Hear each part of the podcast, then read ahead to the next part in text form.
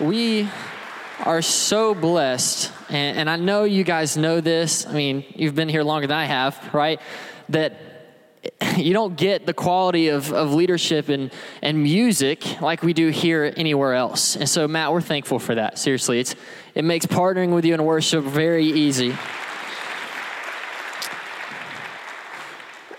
Well, church, I am so excited about this morning and the opportunity to share with you what the Lord has laid on my heart.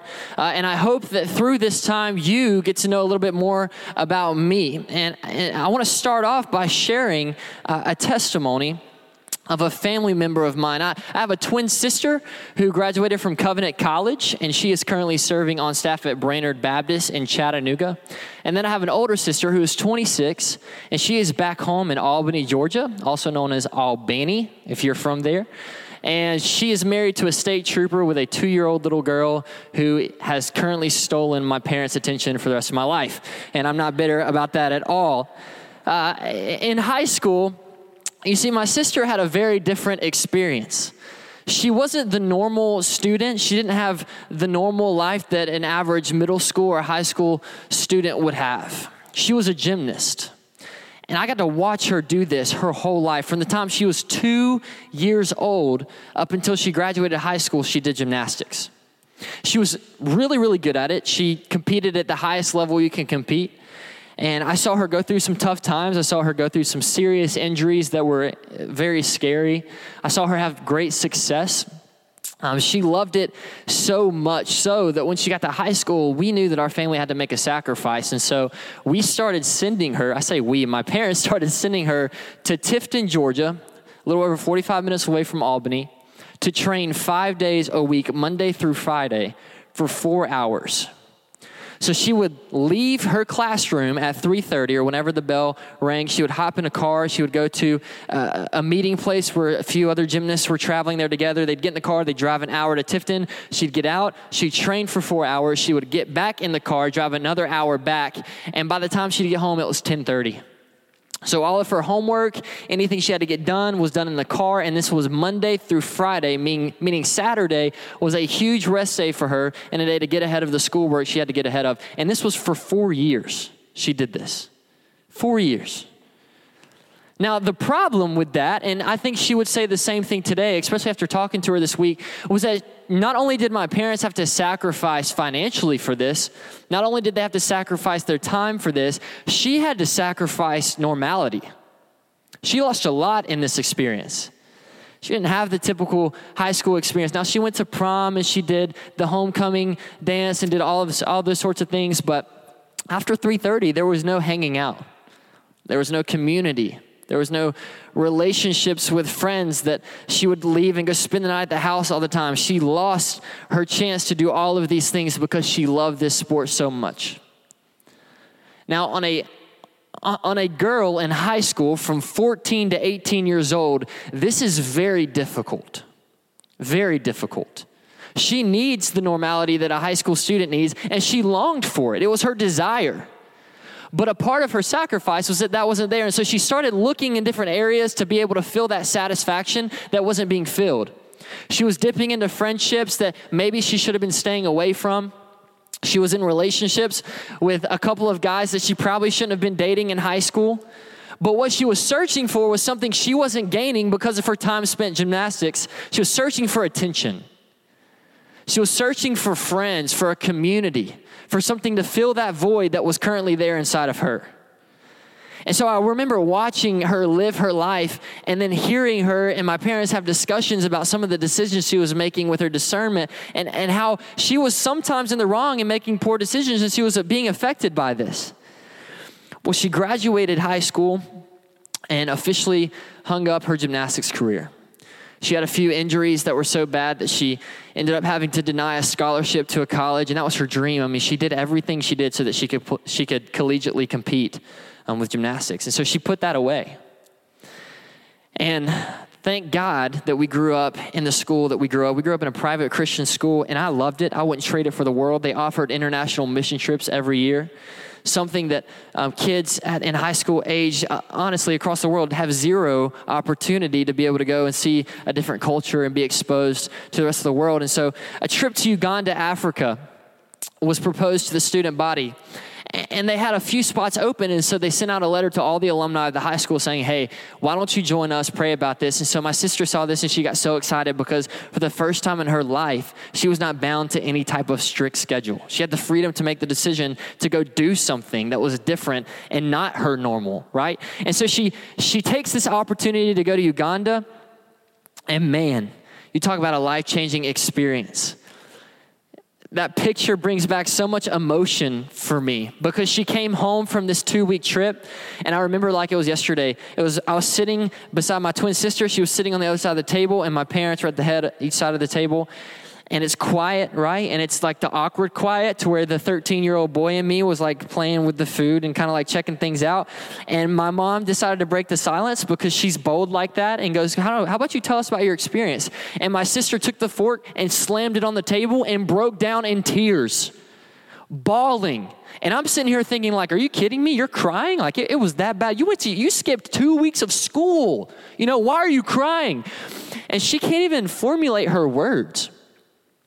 Her experience changed her so much that all she could think about was the guilt and shame that was sitting inside of her, sitting at a dinner table with a full meal, unlimited amounts of water, a family, after she had just left kids that have no shoes, that have no clue when food is coming, that have no any any sort of type of example of, of, of godly parents like we grew up with many of whom are fathers that are never present in their life whatsoever, that leave them battling the cultural battles of witch doctors and battling the cultural battles of all of these rebellions within the country itself.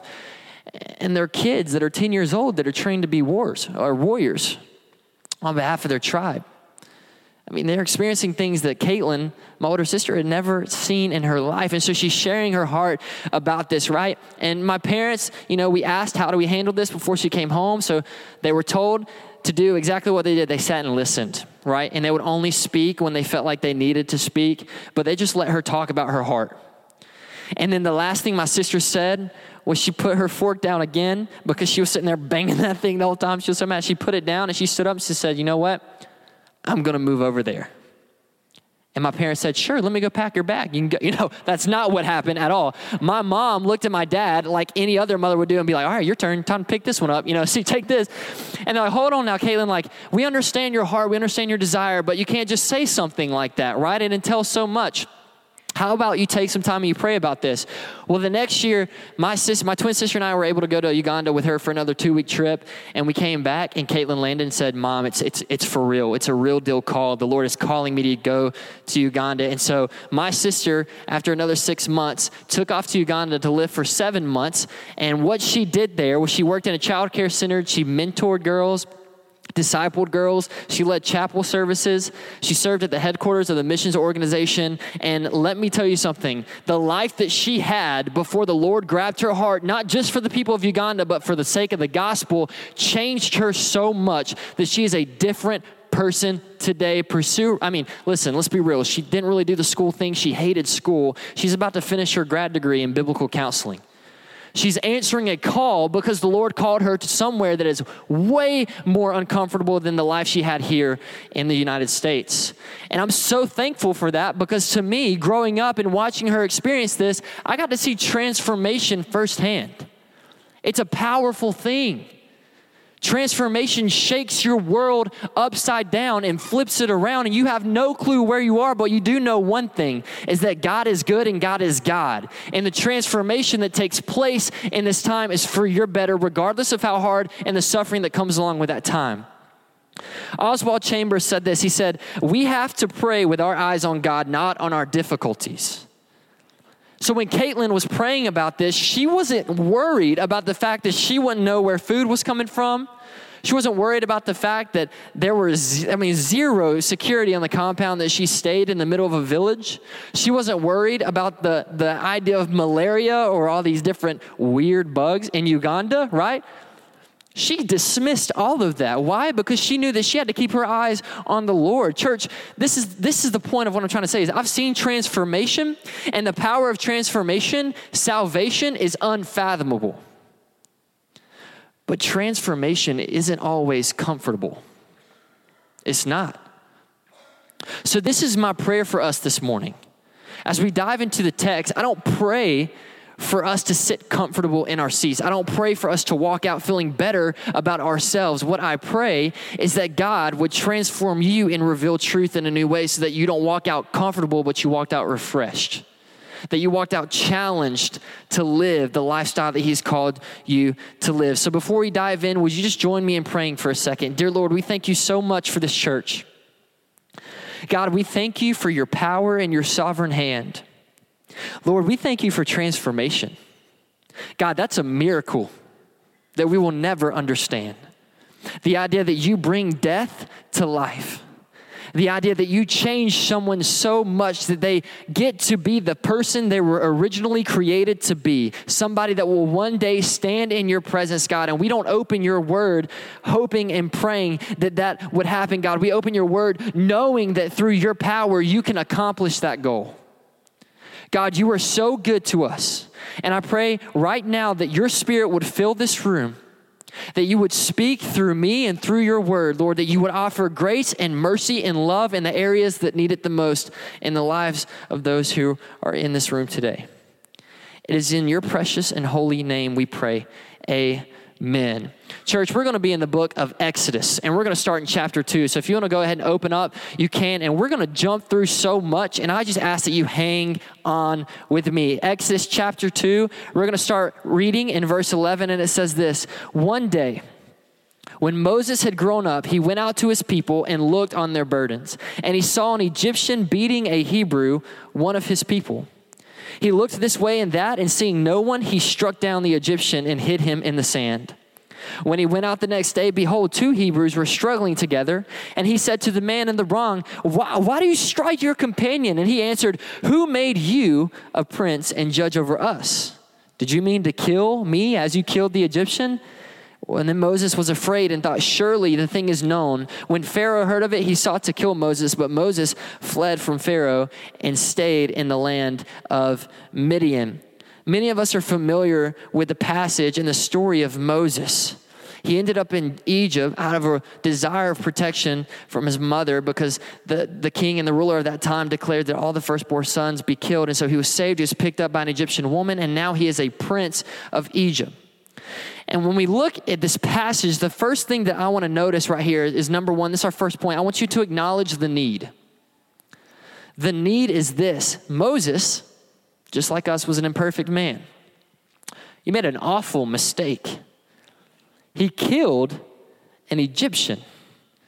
He killed somebody. He, he is therefore a murderer he's awful and he made a terrible mistake. But I don't want to focus on that just yet. What I want to focus on is that I want to show you why he made the mistake and what that was rooted in. If we look in verse 11, it says, One day when Moses had grown up, he went out to his people and looked on their burdens. Let's stop right there for a second. He left a seat of authority, he left a seat of comfort and he walked down among the people who were considered the outcasts, the slaves, the dirty people, the people that have no contact with those of a, a ruling family. And he looked upon their burdens. Here's my question for us as we start off How often do we stop what we're doing in the midst of our interests and honestly our selfish desires to look at the needs that need to be met across our community? How often do we step down from our busy schedules to press pause and to look around and go, All right, Lord, what need can I meet today? What burdens are in front of us today? You see, Moses recognized something in that culture. He recognized that there was a need he recognized the culture was promoting slavery, that slavery amongst his own people group, the Hebrews, was causing a ideal point of suffering, and that he recognized that there was pain in the midst of this. And so what did he do? He went down to the people and he met them where they're at. They didn't come to him and complain. He went to them. Moses dropped everything and went to them and looked upon their burdens. In verse 23 through 25 of chapter 2, it says, During those many days, the king of Egypt died, and the people of Israel groaned because of their slavery, and they cried out for help. It continues and says, And God heard their groaning, and God remembered his covenant with Abraham, with Isaac, and with Jacob. God saw the people of Israel, and God knew. I mean, we had a terrible situation going on in the land of Egypt.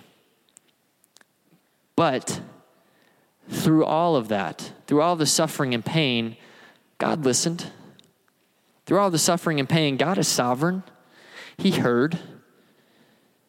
I love that part. And God heard their groaning. We, we, we serve a caring and compassionate God. I don't know if y'all knew that this morning, but we, we serve a God that listens.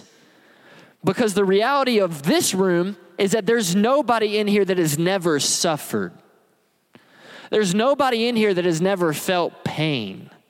There's nobody in here that has never felt loss. But praise God that we serve a God who listens who knows, who is caring and compassion, compassionate. Amen. Exodus chapter 3, verse 1 through 10. We're going to dive in and we're going to read this whole passage and chew it like it's a good steak, all right? Hang on, here we go. Now, Moses was keeping the flock of his father in law, Jethro the priest of Midian, and he led his flock to the west side of the wilderness and came to Horeb, the mountain of God. And the angel of the Lord appeared to him in a flame of fire out of the midst of a bush. He looked, and behold, the bush was burning, yet it was not consumed.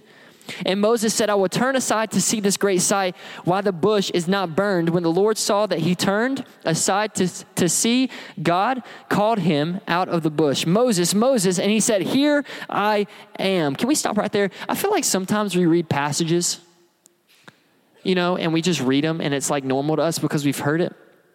When God called Moses, Moses, out of a burning bush, the response of, of Moses at the time was, Oh, yeah, what's up, bush? Here I am. Okay, this is weird. Moses is talking to a burning bush. Hello? This is crazy. You, I, we read this and skim over it all the time. And he continued and he said, Here I am. Then he said, Do not come near. Take your sandals off your feet, for the place on which you are standing is holy ground. And he said, I am the God of your father, the God of Abraham, the God of Isaac, and the God of Jacob. And Moses hid his face, for he was afraid to look at God.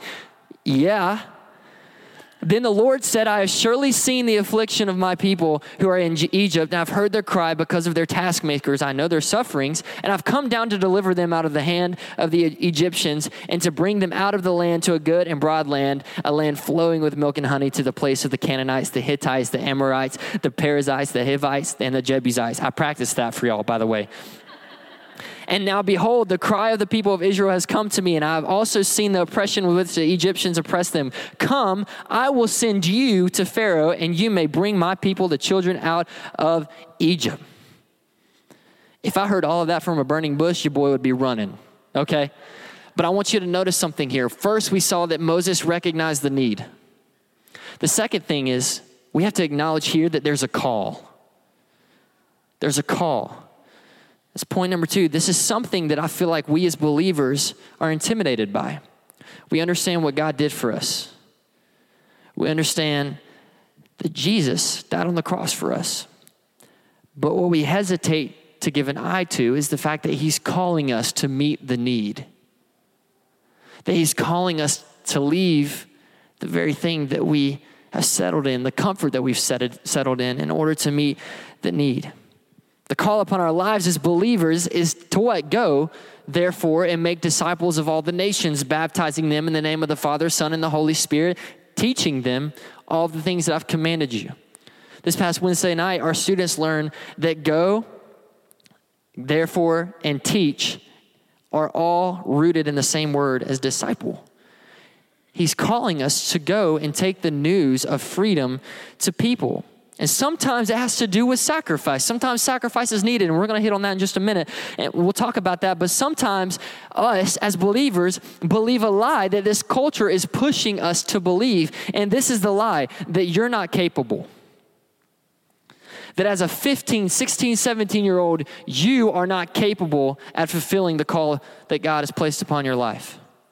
As a 55 year old, you're not capable. As an 80 year old, you're not capable. As a 26 year old, you're not capable. Why? Because they want you to believe that you're not able, that you're not worth it, that you're not gifted, you have zero talent, you aren't established enough in your own life, and maybe you, because of those things, don't need to answer the call. That is a lie. God is not talking to a man who's famous in the Bible. God is talking to a murderer. He's talking to a scaredy cat. The man ran from a nation of which he was ruling over out of a fear.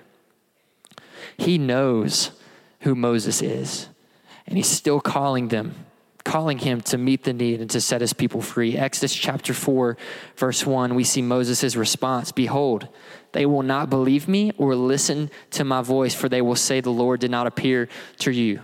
Number three, we need to acknowledge is that after we acknowledge the need and after we hear the call, that there will be temptation.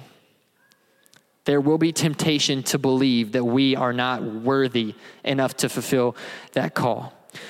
What's crazy is Moses was more convinced of who he thought he was than what his creator said he was the one who created him, the one who knows all things, the one who is sovereign, the one who hears the groanings and sufferings of all the people, the one who literally put everything in him and instilled everything, Moses still believes the lie that he's not worthy enough is more true than what his creator says. But here's the truth, church. He deems us useful. He makes us useful. He desires to use us. The sole fact that you can believe that you aren't good enough is a lie because that's not what God's love for you is based on. It's not based on your talents. It's not based on what you've done. It's not based on who you are. It's not based on what you can do. What it's based on is that He deems you useful and He cherishes you. Some of us need to hear that this morning. Some of us need to walk out of this door and know that, hey, God is calling you to meet the need of people around us as believers, and it doesn't matter who you are, He's going to be able to do everything through you. And we even see more of Moses' struggle and continuing in chapter 4, starting in verse 3. And he said, Throw it on the ground. So he threw it on the ground and it became a serpent, and Moses ran for it. But the Lord said to Moses, Put your hand and catch it by the tail. And so he put out his hand and caught it, and it became a staff in his hand. Hold up, okay? my man's stick became a snake, and he was like, Whoa, God, I get it, you're God. And then God asked him to grab the snake. I'm just saying, God's gonna call us to do some things we don't really wanna do, all right? And he continues that they may believe that the Lord their God of the fathers, the God of Abraham, Isaac, and Jacob, has appeared to you. And God continues to show him signs, and it says, Listen, listen to me because they will listen to you if you obey me. Verse 10 But Moses said to the Lord, Oh, my Lord, I am not eloquent either in the past or since you have spoken to your servant, but I am slow of speech and of tongue. And then the Lord said to him, Who has made man's mouth? Who made you? Who created you? Who makes him mute or deaf or seeing or blind? Is it not I, the Lord? Now go. I'll be with your mouth and I'll teach you what you shall speak. And Moses, still believing the lie and the temptation, please send someone else. But praise God that He's sovereign. Because even in the midst of his temptation, God still was able to reveal truth. And we see in verse 20 that Moses submitted to the Lord's will. It says, So Moses took his wife and his sons and had them ride on a donkey and went back to the land of Egypt. And Moses took the staff of God in his hand. Point number four the sacrifice. Yes, we have a temptation when we confront our call, but we also have to make sacrifices sometimes. Moses picked up everything that he loved so dearly and took them out of a state of comfort, of a very steady job, of a very steady meal in front of their face where they could raise kids and they could roam free in the fields and said, We're going to go to the land of Egypt, the place where they wanted me dead, the place where people are suffering, and we're going to meet the need that God has called us to meet. He isn't calling us to live a life worthy of success, church. He doesn't call the most equipped, the most talented, or the one with most ability. Salvation is here for all, and He desires to use you as His method for sharing that news. And when you answer that call, sacrifice is a part of that call. This is the life that we claim to have a desire to live. And then my favorite part of this whole message, number five, is the result. When we surrender our life to following Jesus and living a life committed to the Lord, that is when the supernatural happens.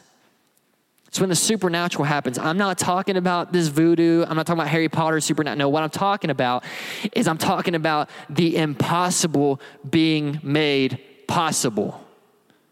That's what happens when we submit to the call that the Lord has called upon our lives. Submission enables the supernatural. Let's look, take a quick glance at the rest of the story. Exodus 7, the Nile River turns to blood. Exodus 8, we see the plagues of the frogs, gnats, and flies. In Exodus 9, we see the death of livestock, the plague of boils. We see a hailstorm. Exodus 10, we see the plague of locusts and the plague of darkness. Exodus 12, we see the death of a firstborn. All of these things that are unnatural to the scenarios of Egypt are happening. And it's all because God is using Moses to show Pharaoh that he is truly God. And God equipped Moses in that time in order to fulfill his calling in the land of Egypt. He equipped Moses. And you know what's even better than that is in Exodus 14, we see the coolest miracle of all that I think. We see the splitting of the Red Sea and they walked on dry land and praised God for freedom. But you know what's even better than that? That's a story that happened a long time ago, but it's a story that teaches us something that is amazing. The impossible is made possible, and as a result of Moses' obedience, he was used by God to set the people free. But what's crazier is that Moses isn't necessarily the one that we should always be mirroring our life after, right? We see a great example of Moses in surrendering his life. But what's even better is that he is just the lesser version of God's Son, the one who truly submitted his life to the Father's plan. His life, full of hardship, pain, and discomfort, is the life we should desire believers to follow.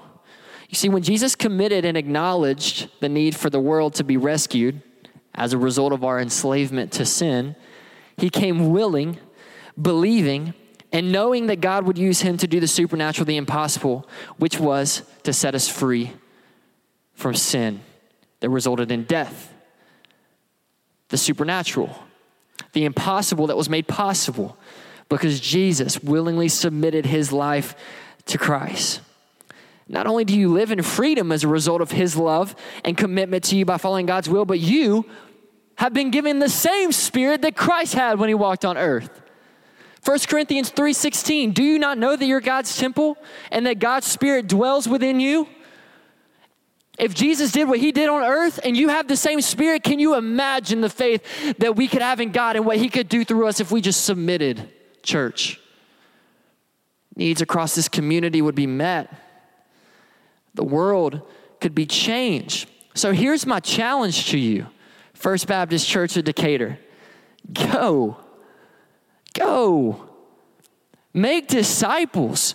Spread the love of God. Give them something that fulfills the satisfaction that the lost are looking for.